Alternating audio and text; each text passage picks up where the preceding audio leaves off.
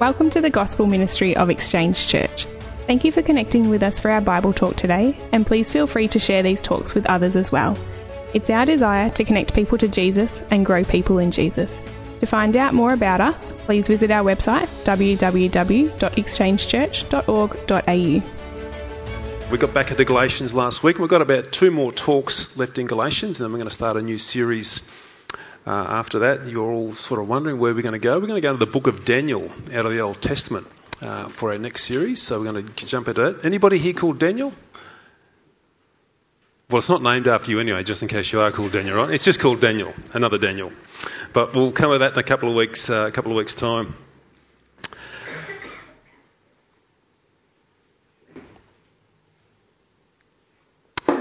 Okay, interesting. The um, guys are doing a cooking thing in a few weeks' time. That's sort of roughly where I'm going to open up um, today's talk, actually. Make sure you're there. Make sure I'm there. I can cook. Well, I can put something in the microwave and heat it up, and then that's cooking, isn't it? Anyway, tell me what would you expect in the line of cooking, but that's not what the whole talk's going to be about. Tell me what would you expect if I combined together a few eggs, some melted butter, a cup of sugar, perhaps a little bit of self-raising flour as well, some vanilla essence, some coconut crumbs or desiccated coconut, is that what they call it? And added a measure of cocoa. If I blended that all together, had this beautiful mixture, popped it into the oven, 180 degrees? Too hot? 160 degrees? 45 for 45 minutes? You would expect some sort of a cake to come out, wouldn't you? You would expect something like that to come out. Perhaps a delicious cake. If you put all those things together and you followed the recipe and you followed the method and did it all as you should have, you would expect something good to come out of the oven that would be delicious and a bit of icing would just top it off. But if you think about it, it's all about the inputs, isn't it? And the person putting it together as well. But it's about the inputs, it's about what you put into it. It's about the things that actually go into that cake, as it were, that you sow into it, that you put into it, you expect something good to come out the other end. If I put in good ingredients, I expect something good to come out the other end. Well, Paul today, as we begin to wrap up here in Galatians, wants to talk about sowing and reaping. What we put into our lives is what we reap from our lives for our life. What we sow is what we'll reap in life. So go to Galatians, and we're going to read uh, chapter 6, verses 6 through 10, and uh, allow the Lord to speak to us through that. Verse 6 Let the one who is taught the word share all good things with the one who teaches. Do not be deceived. God is not mocked, for whatever one sows, that will he also reap. For the one who sows to his own flesh will from the flesh reap corruption. But the one who sows to the Spirit will from the Spirit reap eternal life. And let us not grow weary of doing good, for in due season we will reap, if we do not give up. So then, as we have opportunity, let us all, let us do good to everyone, and especially to those who are of the household of faith. Father, thank you. Thank you for this uh, great, glorious, wonderful opportunity to open up your word. We ask and pray, Lord, let the truth of your word speak into our hearts today. We ask, Holy Spirit, please unveil our darkened eyes or our hardened mind or our hardened heart to see this truth, to take hold of this truth and see the release and the transformation that you bring into our hearts and lives through it. We ask for your help and uh, power now. We ask it in your name, Jesus. Amen.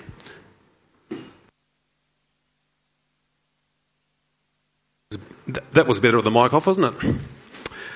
Okay, so Paul's in the closing stages here of writing a letter to the Galatians to help them into gospel living.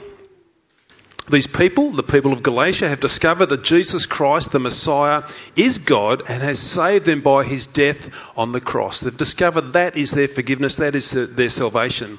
But with this also they've discovered that what it is to be set free and to live this life in truth and in purpose for the Lord as well. It's not merely just salvation, that's super important, but actually it's living a whole new life now in truth and purpose to magnify and glorify God for what they've been truly designed for, created for. So Paul's in that.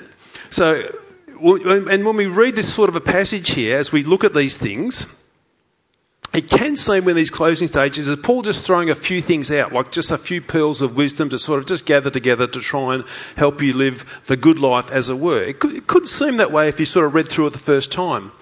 But Paul's not finishing like that. He's actually tying this all together. Paul's inspired by the Holy Spirit here to do all he can to help these Galatians live a God honouring life that knows and experiences the blessings of the gospel through transformation as they put these things together. So it's more than just a few little handy tips in these few verses we've just read there. It really is the word of God for us to see today and obey for our good. And it is tied together. Now, a little bit different today than what we'd normally do. Sometimes I can spend quite a bit of time trying to explore and explain what Paul's saying here, but it's really simple what Paul's doing here today. He's got this main idea here, and then he, get, then he actually breaks it down into three applications for us to see how this works out in our lives. So here's where we're heading. Here's Paul's main idea. Whatever we sow or input into our lives will have a direct effect on what our life reaps or produces. It's the law of sowing and reaping. What you put in will have an effect of what comes out the other side. Uh, Paul's big principle is what you sow is what you reap. Have a look in verse 7 for that. He says there, Do not be deceived. God is not mocked. For whatever one sows, that will he also reap. Whatever one sows, that he will also reap. Uh, this is the law that God has ordained to take place in the world. The way He's um, set about the created order. It's the law of sowing and reaping. You put something in, you expect to get something out the other end. Uh, we've got a couple of farmers here. Tim is one farmer. Uh, Tim does a lot of sowing and reaping, depending on the seasons. If Tim sows or plants wheat seeds, he expects to reap or harvest Wheat, of course. You put wheat into the ground, you expect wheat to come up. All of the God created design of a wheat seed, when it's sown into the ground, is actually there to produce more grains of wheat or seeds uh, of wheat. Jay is a painter that we have in our church here. If Jay is looking to protect a house with paint to look after its walls and keep it safe and well and enduring, he would be foolish if he bought this big tub of jam and cover the walls in jam. What must Jay do? He must sow or input paint onto those walls to protect the walls. Now, the ants might like that wall of jam, and a lot of other insects could get stuck to it, but he would be foolish if he, if he thought, I'll sow that onto the walls to produce protection for the walls. Paul's point here, as he talks about this, is God's law that he's designed for this world what you or I sow or input into our life will have a direct effect on what we reap or produce with our life. What goes in must somehow affect what comes out the other side. We cannot mistake this law. It is all around us, visible for us to see each and every day through various people's lives and including our own lives.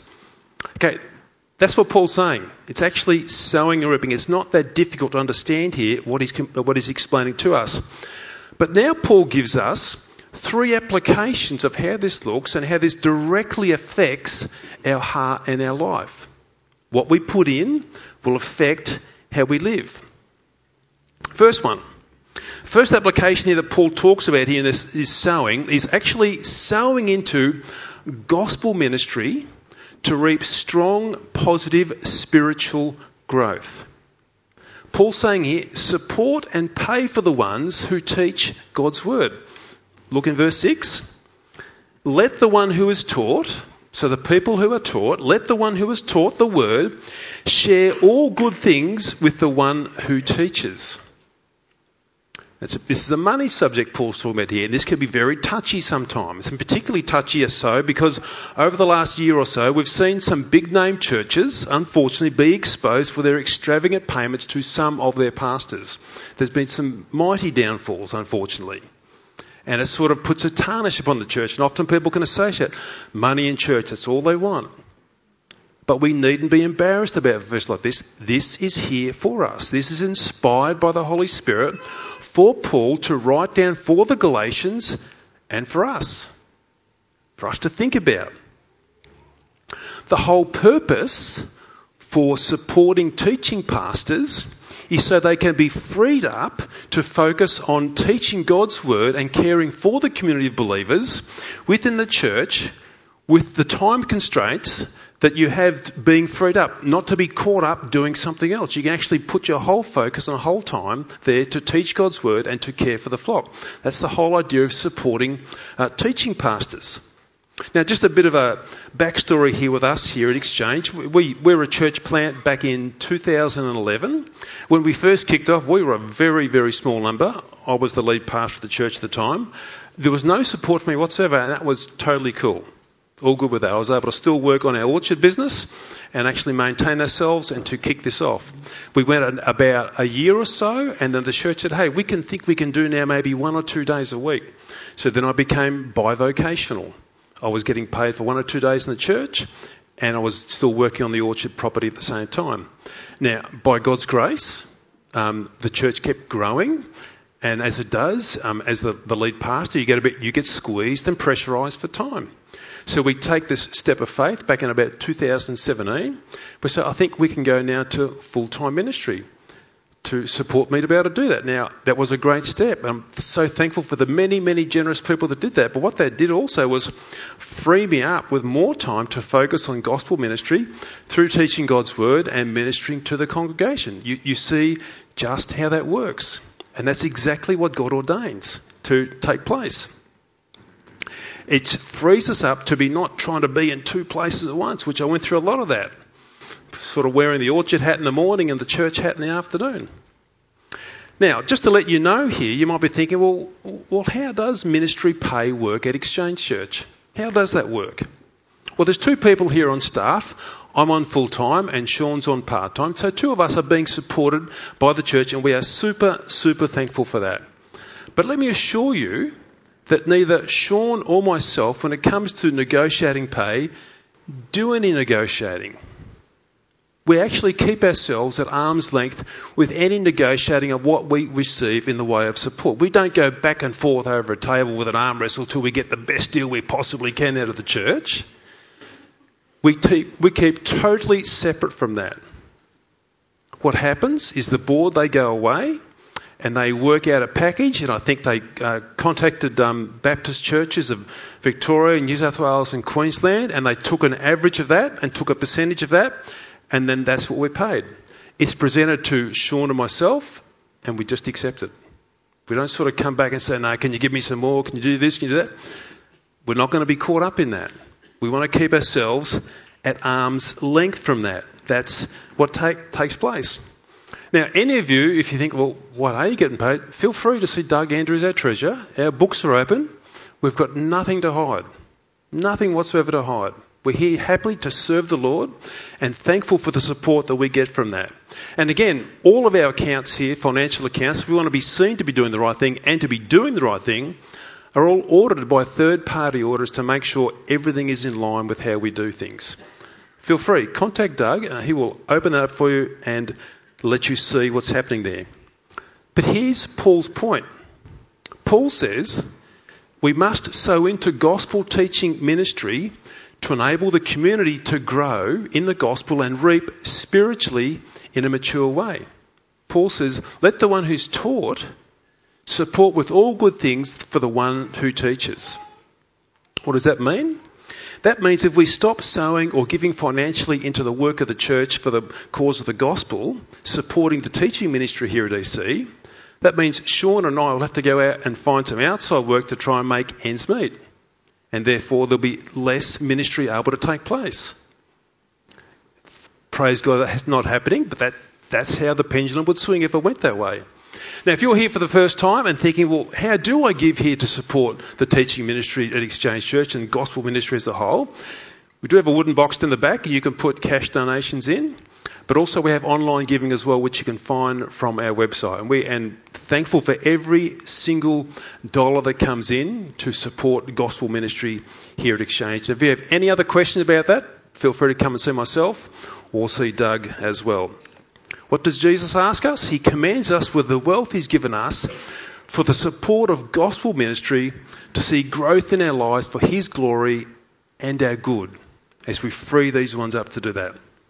If we don't sow into gospel ministry, then we don't reap gospel growth. It's the law of sowing and reaping. Here's the second one that Paul talks about now as he uh, winds up here with the Galatians and also speaks directly to us as well. The second application of sowing and reaping here is our own personal spiritual growth. It's the responsibility that God has given to each and every one of us as individuals to use His means of grace to see us grow in holiness. Have a look in verse 8 here, Galatians 6. For the one who sows to his own flesh, so he's talking sowing and reaping here, for the one who sows to his own flesh will from the flesh reap corruption. But the one who sows to the Spirit will from the Spirit reap eternal life.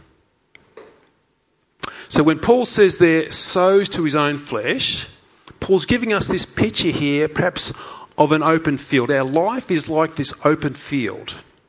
And it's ready for someone to sow something into this open field. This is something to sow into your life to produce some type of a harvest of some sort. And if we sow fleshly things, Paul's talking about ungodly things, things of this world, things that aren't of the Lord, ungodly thoughts or sinful desires or even frivolous, time wasting pursuits, Paul says if we do that, amongst many other things, we will, we will reap or produce a life that ultimately will die spiritually, that'll be corrupted. Here's what John Stott said about this particular verse. He says this, and Jerry will put this up for us. To sow to the flesh is to pander to it, to coss it, cuddle and stroke it, instead of crucifying it. The seeds we sow are largely thoughts and deeds. Every time we allow our mind to harbour a grudge, nurse a grievance, entertain an impure fantasy, or wallow in self pity, that's not a good thing. To wallow in self pity, we are sowing to the flesh. Every time we linger in bad company, whose insidious influence we know we cannot resist. In other words, we just get attracted to these people and we just allow ourselves to be there. Every time we lie in bed when we ought to be up and praying, every time we read pornographic literature, every time we take a risk which strains our self control, in other words, we are tempting God and pushing ourselves out to limits by we shouldn't have, we are sowing, sowing, sowing to the flesh. Some Christians sow to the flesh every day and they wonder why they do not reap holiness. Holiness is a harvest. Whether we reap it or not depends almost entirely on what and where we sow. Really true words here of what John Stott summarises here out of this particular passage. What you or I personally let into our lives will have a direct effect on what our life produces. If we choose bad company, if we choose people who are of an ungodly influence, if we choose people who will lead us astray, that's exactly what will happen. We will be drawn down that pathway. It's the law of sowing and reaping. If you're going to do that, expect that result to come out the other end. What images, what movies, what things we allow our mind to feed on directly affects our spiritual growth. If we fill it up with ungodly rubbish, becomes rubbish in, rubbish out. It will have a direct effect on our personal walk with the Lord how much time we waste on frivolous activities will actually affect our spiritual growth. I'll let you in on an insight with me. I have a weakness for cricket videos and football videos on YouTube.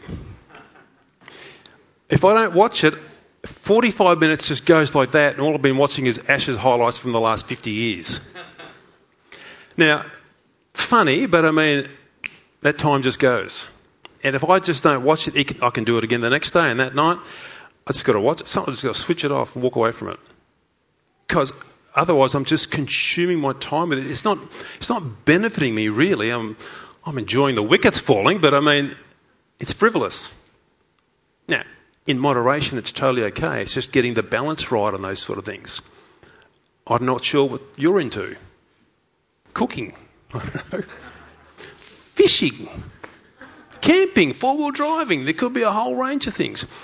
They can be great opportunities and great things, but in balance, they're okay. But if they just takes over, it actually affects our spiritual growth. It makes sense, doesn't it? Go back to Tim. Tim puts wheat seeds in the ground, and if he pours on top of it all types of poisonous liquids, that's the inputs he's putting into the crop. What do you expect will happen to those wheat seeds? They'll cough and splutter, and they'll just might get out of the ground and they'll fall over because it's the, it's the are killing them.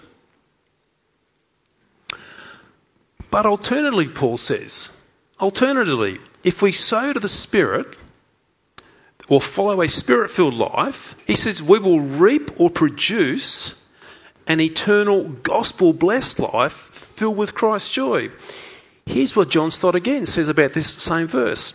He says this By the books we read, by the company we keep, now there's two different types of company John Stott's talking about. It was the previous company, the other quote, different company in this quote. By the company we keep and the leisure occupations we pursue, we can be sowing to the Spirit. Then we are to foster disciplined habits of devotion in private and in public, so that's privately at home and in publicly as we gather together, in daily prayer, Bible reading, and in worship with the Lord's people on the Lord's day.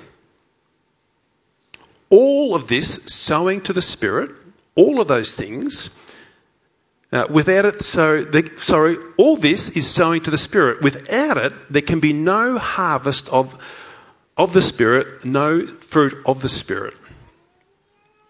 That's true. That's right. You put these good things into your life, you let your life dwell on these good things, surely the good things will flow out from a life like that. What is it? We are taking hold here of the means of grace, or the inputs that the Holy Spirit gives us, and that we put them into our lives. As we do that, reading the Bible, spending time in prayer, spending time in fellowship, serving a whole range of things. As we do that, what do we do? We grow in Christ likeness. We grow in holiness. We grow in joy. We grow in strength to love and to serve Christ and to love and serve others. Paul says something similar here to the Colossians in chapter 3. He says this Set your mind on the things that are above, not the things that are on earth. That's sowing to the Spirit. Set our minds on the truth of who God is set our minds on the wonder of the gospel, set our minds on the person of Christ. That is why regularly here we encourage Bible reading. Now, we don't want to sort of just, you know, say it, do it again, but we know that these are the means of grace. These are the means of growing in Christ. We read our Bibles, we receive strength and encouragement and understanding from that. We encourage prayer. We encourage corporate gatherings Sunday and midweek, not just on Sunday, but through the week as well, whether it's small group or youth or whatever. All these things are there to foster our growth, help us to grow, to sow to the Spirit so that we reap a spiritual life. We know all these things are what we call gospel inputs. They'll help us to produce the life that we want. It's like Tim again sowing the seed but this time, what Tim does is he gives that seed generous amounts of fertilizer and water. What do you expect? Good, strong wheat bursting out of the ground, producing a beautiful crop because he's put the right inputs into it. He expects something good to come out the other end.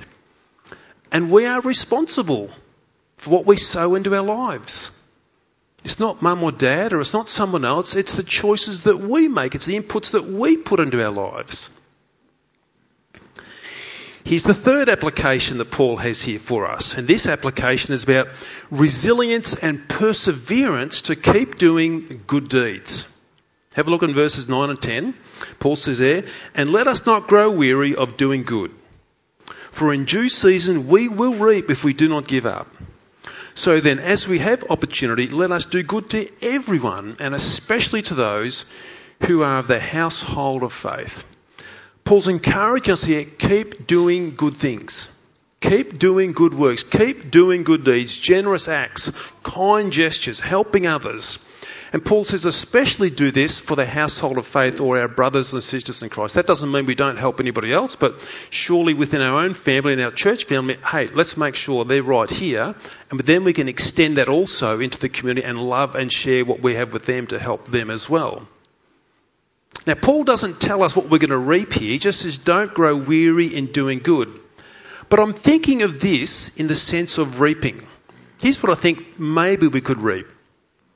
If we sow or do these good deeds, I think what we'll do there in making those, doing those good deeds is we'll make Jesus look great through our transformed lives. As we do good things, it reflects the transformation that Christ has made through us. So that's what we sow. We sow that into people's lives, both within and also outside the church. And here's what I hope that we'll reap as we sow those good deeds. I think it's this opportunities, hopefully, to speak to others about Jesus. Why are you doing these good deeds? Why do you keep doing this good thing?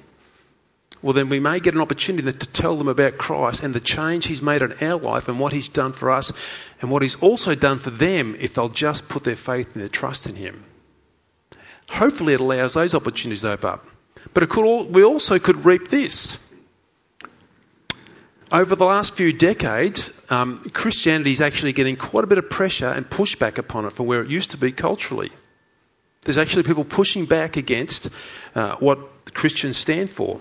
So I'm hoping in these difficult days, as we do these good deeds, in the face of the pushback or the face of the pressure, that we will confound those who are wanting to put pressure on Christianity by the good deeds that we keep doing in response to perhaps their pressure against us.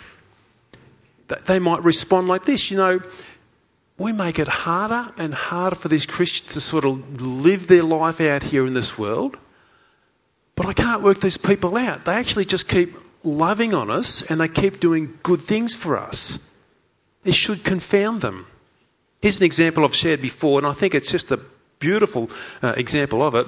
Uh, those of you who might know Randy Alcorn, he's quite a vocal uh, opponent against abortion in America. He actually spent a night in prison uh, in, in, sort of demonstrating against abortions over there.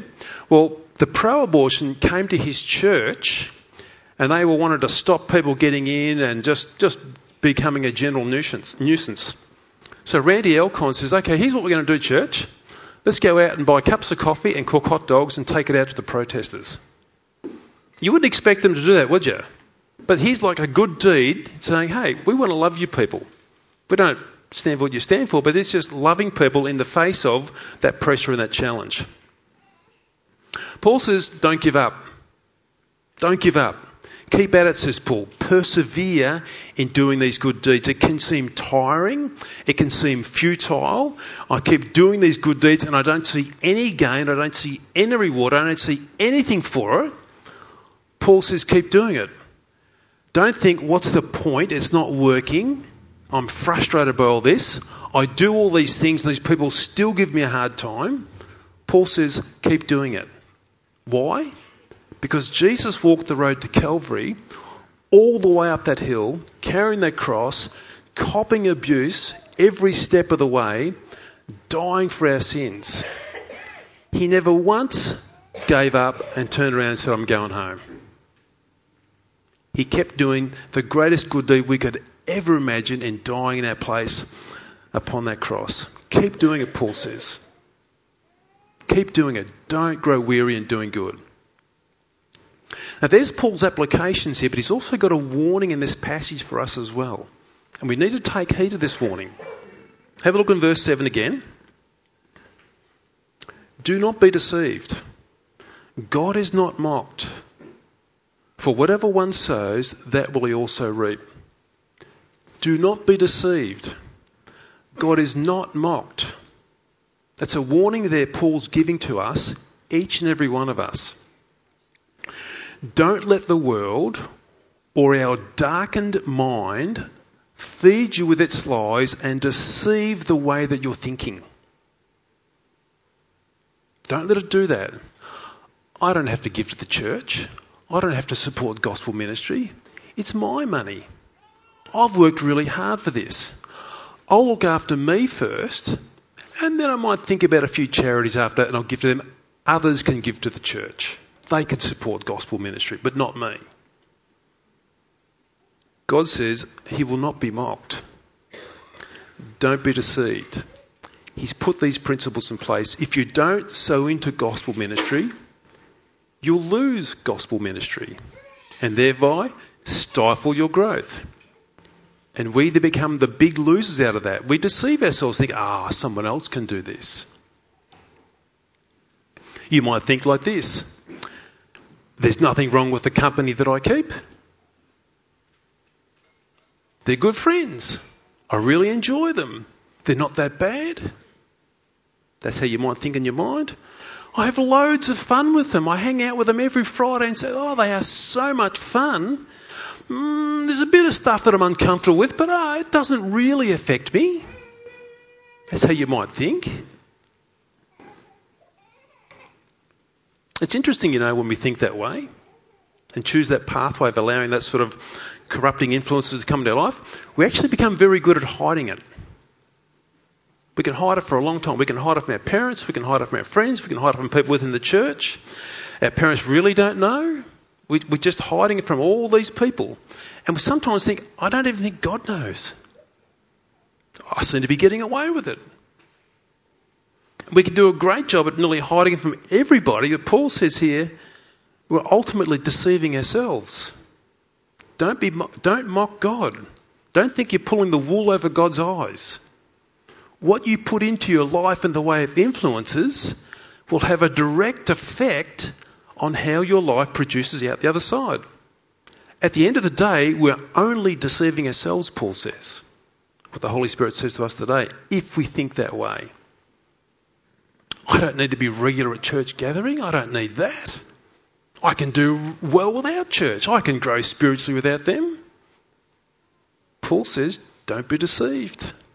Don't mock God. Don't knock back what God is giving you to help you grow. You're only deceiving yourself.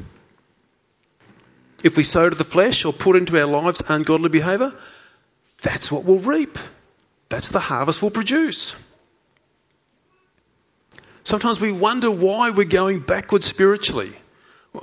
Why do I seem to be so dry? Why am I, why am I feeling a bit cold about all this?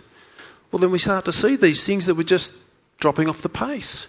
These are the things God's given to us to sow into our lives to keep growing, to remain strong. Two responses here today as we think about what Paul's saying and what God's Spirit's saying to us as we think about this here. We can hear this, and you've all been blessed with the ability to hear, and I'm hopefully I've communicated well enough that you can understand it we can hear this and we can use the Spirit's power and prompting and change what we're putting into our life. We can take hold of the means of grace that God gives to us God's Word, prayer, fellowship, and a host of other really good, godly inputs into lives. We can hear that, we can take hold of that, and we can then see the Holy Spirit grow us in joy and strength in Christ, experience His blessing, if we want to take hold of that if we want to put that into our lives. We can hear it that way, or we can hear it like this. We can respond in deception. We can fool ourselves and think, I don't need it. I'm getting quite, uh, getting by quite all right in my life. I don't need the things that God provides. I'll keep watching anything I like on TV or Netflix or whatever. I'll, I'll keep hanging out with all these ungodly friends. And by the way, I'm not saying don't have connections with them. Just don't make them your main source of influence in their life. I'll just keep hanging out with these ungodly friends. And I'll feed my mind on anything I choose. I'll keep sowing and putting into my life whatever I want to put into my life. You can respond like that. If you do that, though, we're told what's going to happen. You'll slide down the path of deception. You'll be deceived all the way to the end until you are spiritually killing yourself we are responsible for the choices that we put in our lives. Paul says, what we sow, not someone else is sowing into my life, it's what I'm allowing into my life, it's what I'm sowing into my life. We are responsible for what we see and what we hear and what we let in.